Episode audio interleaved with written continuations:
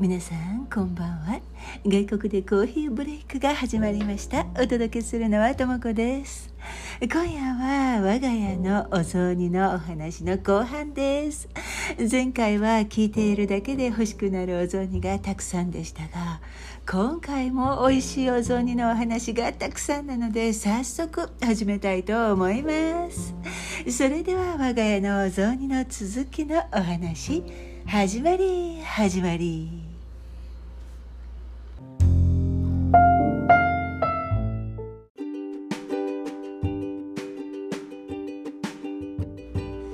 今日初めのお雑煮は新潟からのお便りです。それでは聞いてください。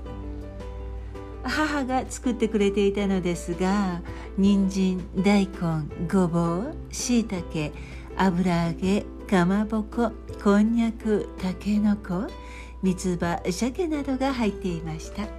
家にあるレシピには里芋や柚子とも書いてあります。越後雑煮という名前です。餅も入れるらしいです。うちはきな粉とあんこで餅は食べていました。三が日に食べますが似た食べ物にのっぺがあり食材が似ています。のっぺは片栗粉でとろみをつけたり寒い地域ではするらしいですがうちは入れていませんでした。のっぺは煮物でかつおしいたけ貝柱で出汁を取りレンコン銀杏が入ったりします逆に大根は入れません栗を入れたりもするそうです雑煮と似ていますがそれがまた良かったりしますお雑煮のっぺともにいくらも入っています新潟は上中下越があって上越が雪が大変なところです私は下越あ下越新潟市に住んでいるのでマシです。運転の差と言ってもいいくらい違うのかな。私の中では常にそばにあったお正月の定番の一つという感じです。栄養満点で食感が素敵なんです。食材の相性がいいと思います。先人の人たちが受け継いできた郷土料理は素敵ですよね。当たり前に食べていましたがありがたいことだったと思います。今でも毎年家族と食べています。そういえばうちは鶏のもも肉もお雑煮に入れていました。ということで新潟の土地についてもあとのっぺ。ん もう一つ。お話ししてくださったので分かりやすいですね。これだけいろいろ入っていたら美味しいでしょうね。一つ一つ味わうのも一緒にいろいろな具材が混ざり合った味を楽しむのもいいですよね。人参大根ごぼうしいたけ油揚げかまぼここんにゃくたけのこ三つ葉鮭。あー豪華。鮭が入ったお雑煮。これも初めてですがお餅と合いそうですね。あの鶏のもも肉も入っていたということですから1回目の我が家のお雑煮で出てきた博多のブリと鶏肉というお魚に鶏肉を合わせたお雑煮ですね。南と北のお雑煮入れるものはそれぞれ違うけれどまさに郷土料理当たり前に食べていたけれどありがたいことですというリスナーさんのお言葉通りですね。豪華なお雑煮のお話ありがとうございました。ごちそうさま。皆さんが今ね作ったり食べているお雑煮。実家で自分が食べて育った味ですか？それとも結婚してそれまでとは違うお雑煮ですか？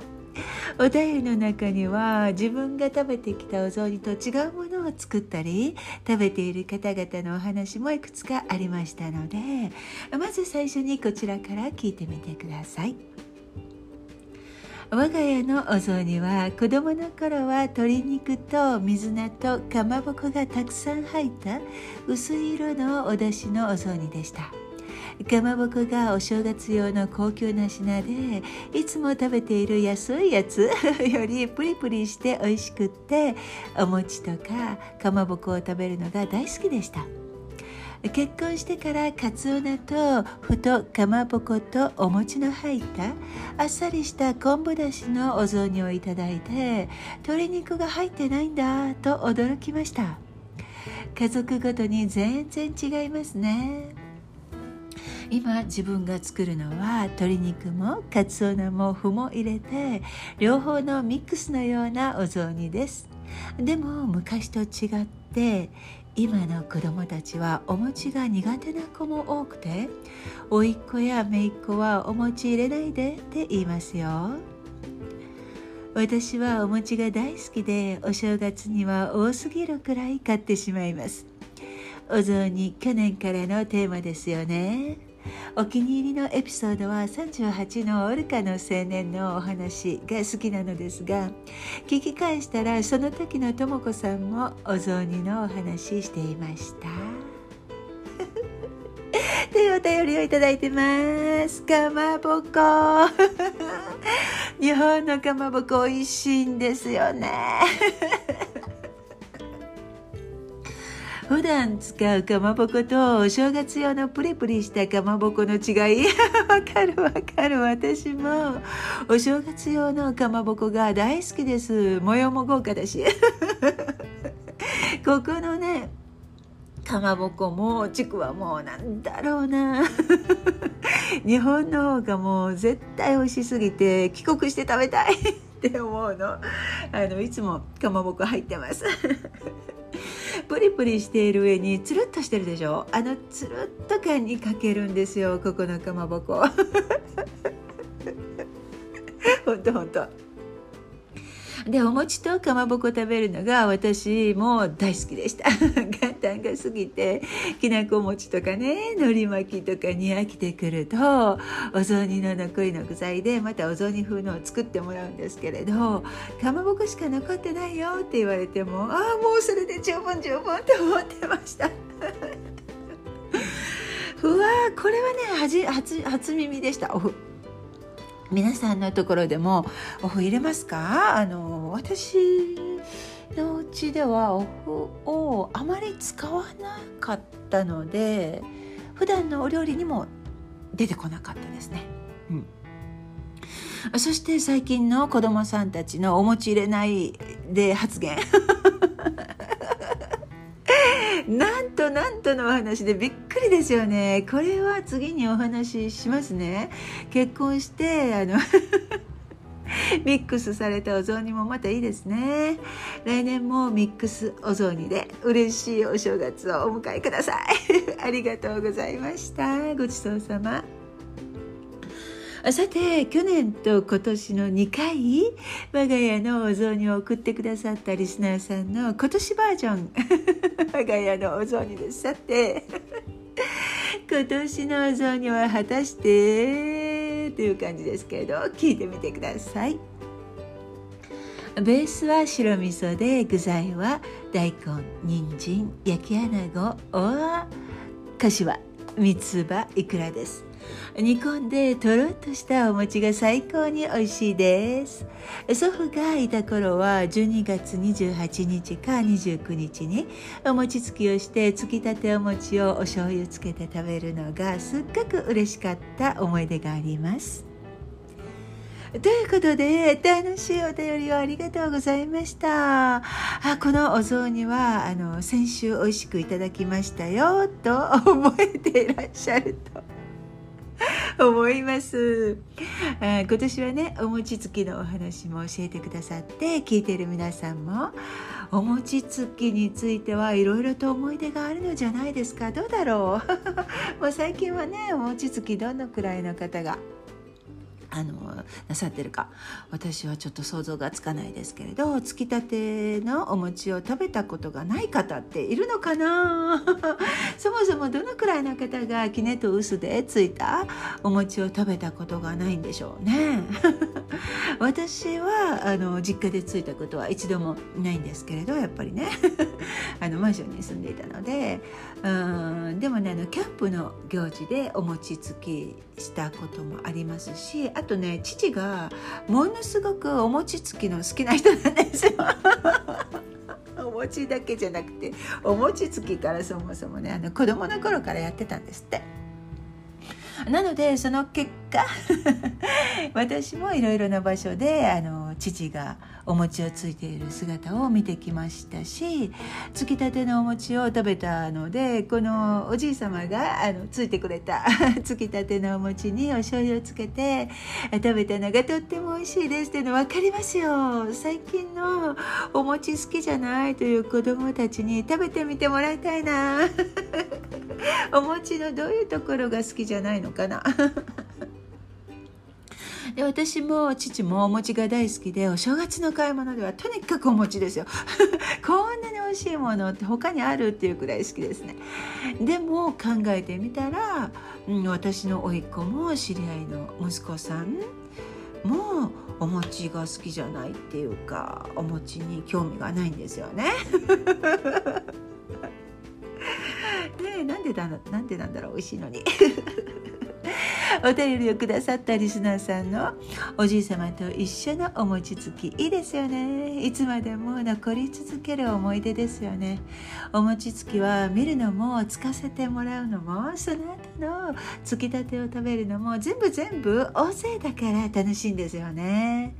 そういうのも全て丸め込んでお餅が大好きです。私ね今思い出しました。大根おろしをかけて食べるお餅が大好きです。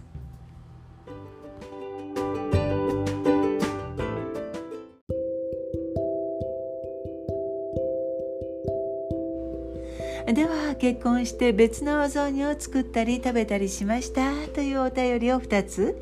皆さんの思い出も一緒に重ねて聞いてみてください。そうそうお雑煮ですね。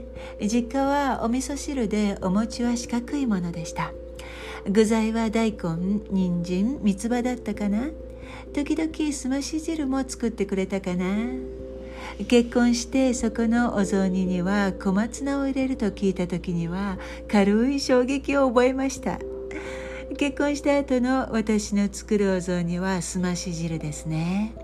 自分が好きだから前までは大晦日に昆布を水に浸しておいて元旦の朝に鰹節を入れて出汁を取っていました。でも最近は簡単おいしい出汁が売られていますよ。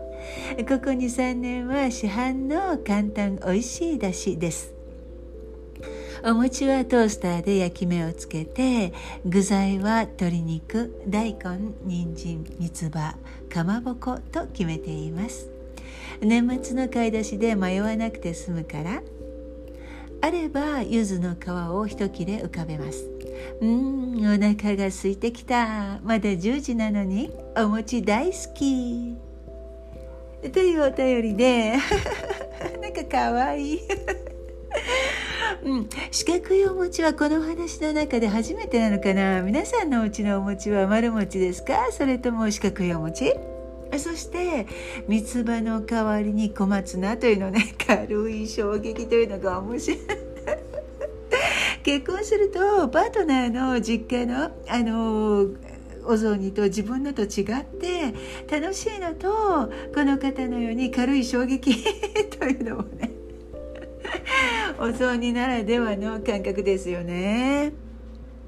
実家ではお味噌汁お味噌の、うん、お雑煮だったけれど結婚してからは自分が好きなすまし汁という実家と違う味のお雑煮を作っていますというのも面白いですよね。私は実家と同じものを作るタイプですけれどお味噌とすまし汁の違いは大きいからこういうのもありなんだなって思いました。日本は本当に便利でお出汁などもたくさん売ってるからねいいですよね。ここはねひたすら作るか目が飛び出すほど高価な 日本のものを輸入してるお店で買うかですよね。私はもう泣く泣く作る派ですね。柚子かここにはないんですよね。この前もどこかで柚子のお話しした覚えがあるんですけれどそれに似た柑橘類もないような気がしますね。あの金柑は売ってます。あれはね時々食べたくなる季節の果物ですね。お雑煮はここでももちろん作れますけれど柚子とか、まあ、かつお菜とかねちょっと手の入りにくいものがすっごく懐かしい気分になる時がありますよ。10時なのにお腹空いてきたというのね。私もお腹空いた。ということで実家と違うお雑煮を自分のお家で作っているパートナーの実家のお雑煮の具に軽い衝撃を覚えたというリスナーさんからのお便りでした。ありがとうございます。ごちそうさま。ではもう一つ実家と違うお雑煮のお話を。北海道のお雑煮は我が家ではお醤油仕立て鶏肉とナルトと欠かせないのがセリです。焼いたお餅にお汁を注ぎ海苔を散らして食べます。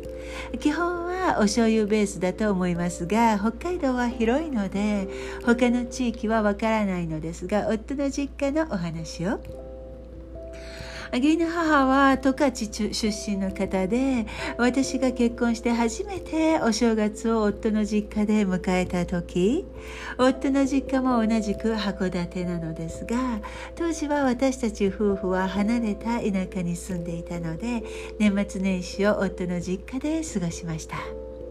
その時に食べたお雑煮も醤油仕立てで大根や人参が入ったものでした。でも私はセリの香りのしないお雑煮初めて食べたので自分の実家のお雑煮が懐かしくてとっても寂しい思いをしたことを思い出します。その後私たち夫婦も函館に転勤になりそれから自分で作るお雑煮はもちろんセリ入りですよ。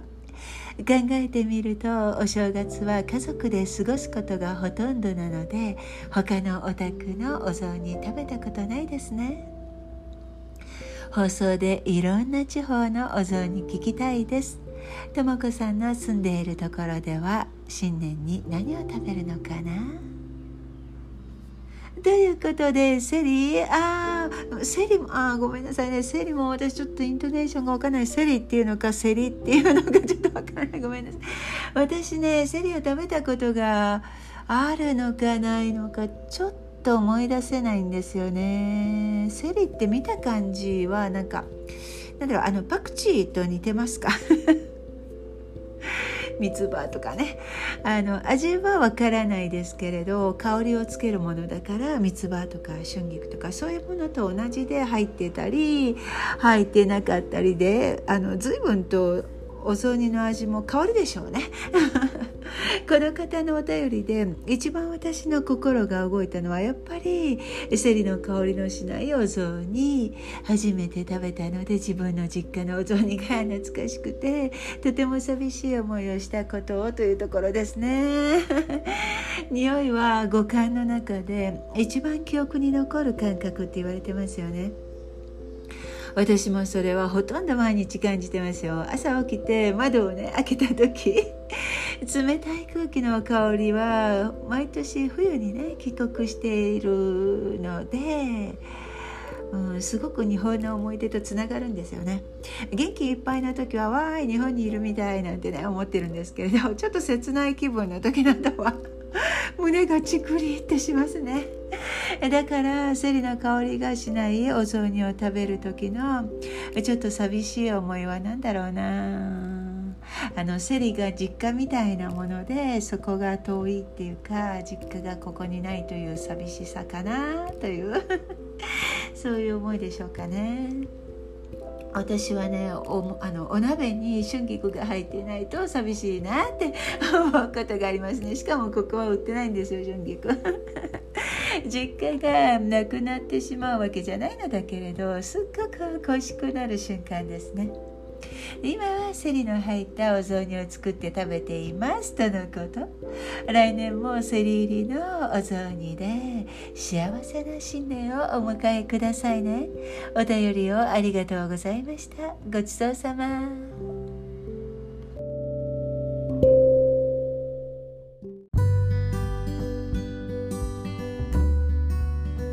それではここで私の実家のお雑煮のお話を少しだけ。実家のお雑煮はお醤油味のすまし汁でした。前日から出汁の準備をするのでその頃からいい匂いだな。早くお雑煮食べたいなって思っていましたよ。おせち料理も母が作っていましたが数の子の味付けは父がしていたような記憶があります。私はこの数の子が大好きで。もうここ数年はねあのおせち料理も作らないんですよね家では。お店で注文したものをねいただくんですけれどちょっとそれだと数の子が少ないんだけどって。いつも思ってます。それで父がなんか特別に数の子だけあの買ってきたりする年もありましたね。あまた話がそれちゃったでお雑煮の話ですが具材はうんかまぼこ人参三つ葉ゆり根だけで、えー、鶏肉などは入れないで本当にあっさりしたお雑煮でしたけれど家族みんなこういうのが好きでしたね。え父は俺ね白味噌のお雑煮にしてほしいんだけどなってよく言ってましたけれど母が白味噌あまり使わなかったので少しずつお醤油のすまし汁になっていたそうですね。でおせち料理に入っていたゆり根は子供の頃あんまり好きじゃなかったんですけど今はねなんか甘くてホクホクして美味しいなって思いますね。元旦は父と母が最初に起きてお雑煮の準備が終わったら2人とも着物に着替えていました。子供たちも元旦用のお洋服を着てリビングに向かうんですよ。そしたらいつも父がお年玉を並べた 机の前に座っていて私たち全員が揃うと父の「明けましておめでとう」というお言葉を聞いて頭をペコリンと下げて お年玉を一人一人もらったらお雑煮をいただくという形でしたね。母はお料理などでも忙しいのでそのうち着物は着なくなったんですけれど父はもう長いこと着物姿だったので私はねお正月といえば着物っていうイメージが今でもあるんですよ。お友達のお父さんが着物を着ないのを聞いてびっくりしたことが子供の時ありましたね。お父さん着物着ないのっていう感じでしたね。実はうちだけだったみたいな。私はここに住み始めてからは帰国すると家族で旅行に行くようになったのであの温泉に浸かって 美味しいもの食べてその後のお片付けもしなくてよくてお年玉もなぜか兄からもらって というもう本当に甘やかせす甘やかされすぎの。年末お正月なんですけれどここにね日本に帰っていないので寂しいです 外国生活はねもう慣れてるんですけれど1年に1回くらいは家族に甘やかされて過ごしたいって思いますね。調子がいいかな娘来てよし帰ってよしはね父の名言ですね。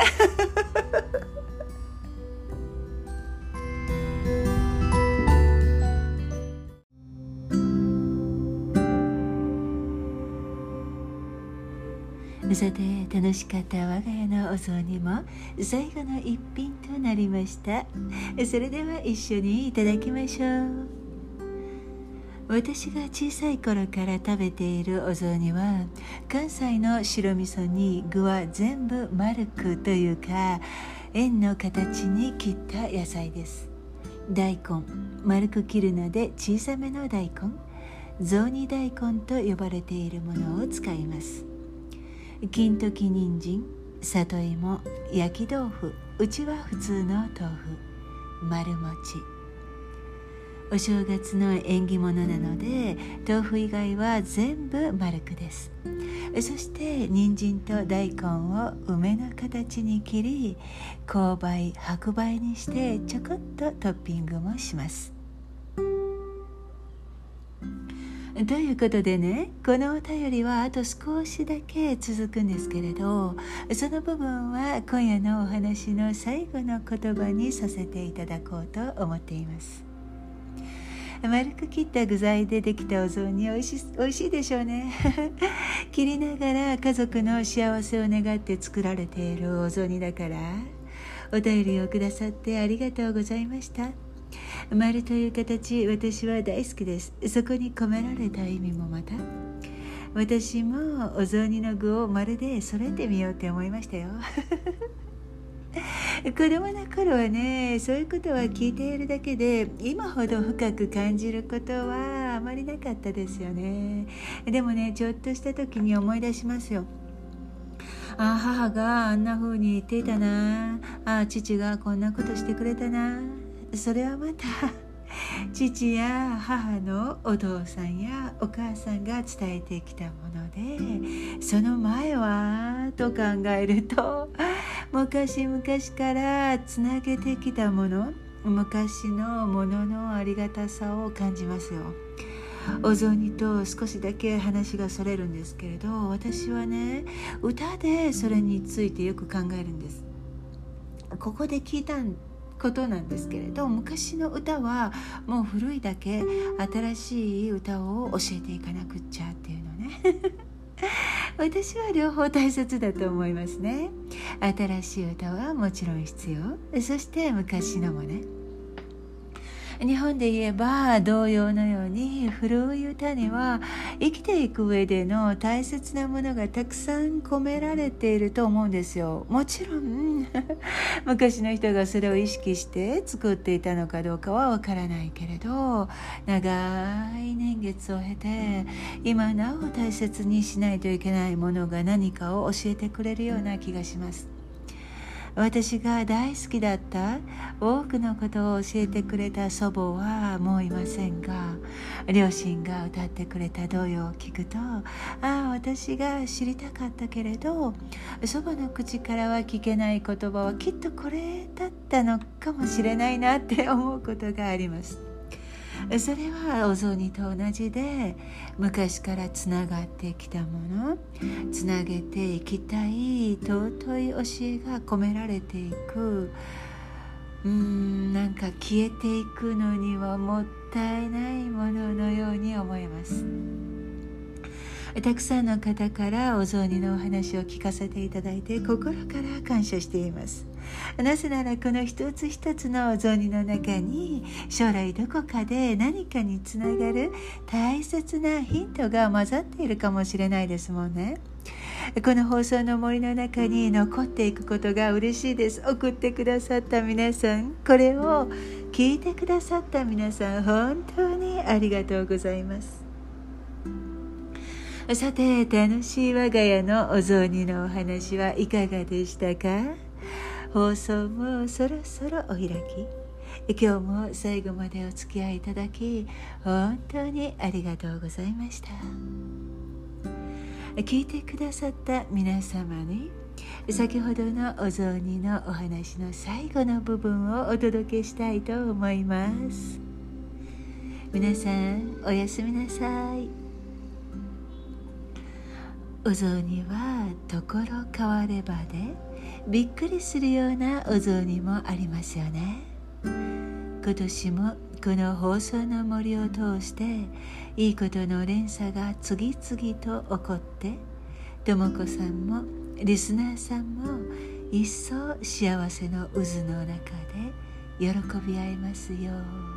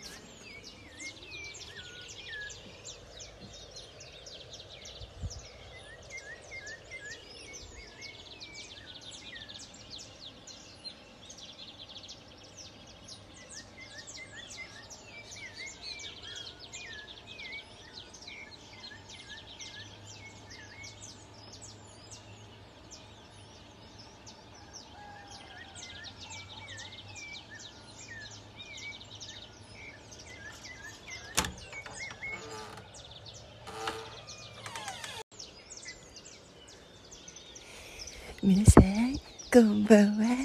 外国でコーヒーブレイクが始まりました。お届けするのはともこです。今ね私どこにいるか分かりますか？もうねはあ本当に私幸せ。ああ鳥がさんはこっちに飛んでくる。何の鳥だろう？大きな結構。今ね朝の、ちょうど5時。私ね3時半頃から起き出して実はビデオを録画真っ暗な中で鳥たちの声を入れてたんですけれどなんとなんとここでねここね録音できたんですよ。すっごく嬉しい。昨日の晩は満月に近かったかな。金色のお月様。今ここから見えるのは、えーと、白いお月様。まだ出てますね。そしてこの鳥。感激。私がねこの間お話ししていたうんと一人ってしか私だけしか知らない。特別な場所があるって言ってたじゃないですか。そこに来てます。でもねここは本当に自然しかないんですよ。周りは見渡す限り山。で今ねあの まだ寝てる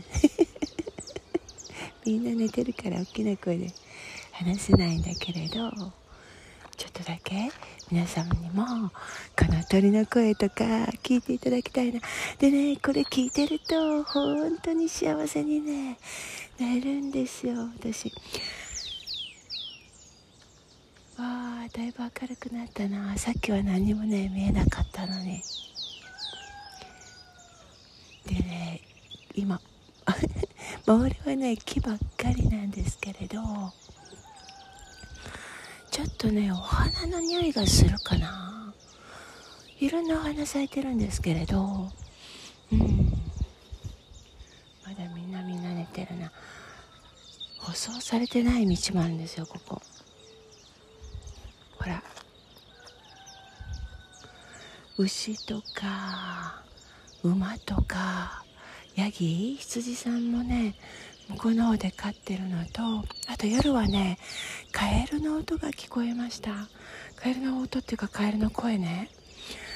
でそれはねあの今度録画できたあの録音できたら皆さんにもお届けしようかなと思ってます。なんかね変わった声なんですよ。わかるかな？あ牛の声が聞こえてるな向こうの方に。私はですね今上の方に登っていってる上の上の一番てっぺんまで歩いていくとあのね教会が塚あたりがいる。教会がねあるんですね。ちっちゃなちっちゃな。でここは全部ね手作りなんですようちが。昔話したけれどあれこれなんだろう。アリの巣が。あるね。あのオーナーさんたちがご夫婦で自分たちだけの手でね作ったコテージが123あと88ぐらいあるのか10あるのかな。で私はいつも同じ場所を借りてます。うん気持ちいい。それぞれのね家の前にあの木がお花が植えてあるんですけれど違うんですよね。コテージによってお部屋の前に植えてある花が違う。ああこれねもう少し後になるとまた別の鳥が鳴き始めるともうこれすっごい鳥の声聞こえるね。何だろう。見えるかな、この木からこの木からといって大きな木の今下にいる。あ見える見える。見えますよ。鳥さんがいる。あいるいる。結構大きいね。結構大きいというか小鳥じゃん。小鳥だけど小鳥の中でも中型の鳥かな。茶色い。聞こえますか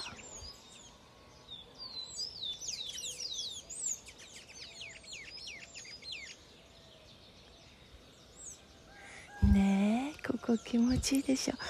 あのプカは プカはって言ってプカは僕も一回遠足行くんだなんて言ってましたけれど。そうなんですよ。急だけど来ることにしてやってきました。あーなんかね夜に咲く花の匂いかな。これいい匂いうん甘い匂いもうここに来るとね私嬉しくって嬉しくって。今ね木を触ってるおはようあー気持ちいいな。いつかねいつかいつかここであの外国でこういうブレイク録音したいと思ってたんですよ。大きな木だ。幹が太いしこれは登れる木だな。もう少ししたらここに従業員さんたちもやってきてで朝ごはんの支度が始まるんだけど屋根からね煙がもくもくもくって出てきて でここね何にもないんですよ。本当に自然しかないの。のプールとかはねあるんですけれどあのインターネットとかも。ないし。あのね暗証番号ね教えないとかって。オーナーさんもみんな昔からのお友達なのでね。はい。懐かしいです。やっと戻ってくれた。はいじゃあまたね。後でえっ、ー、と皆さんに変わった音があったら。録音したいと思います。ゃあまたね。バイバイ。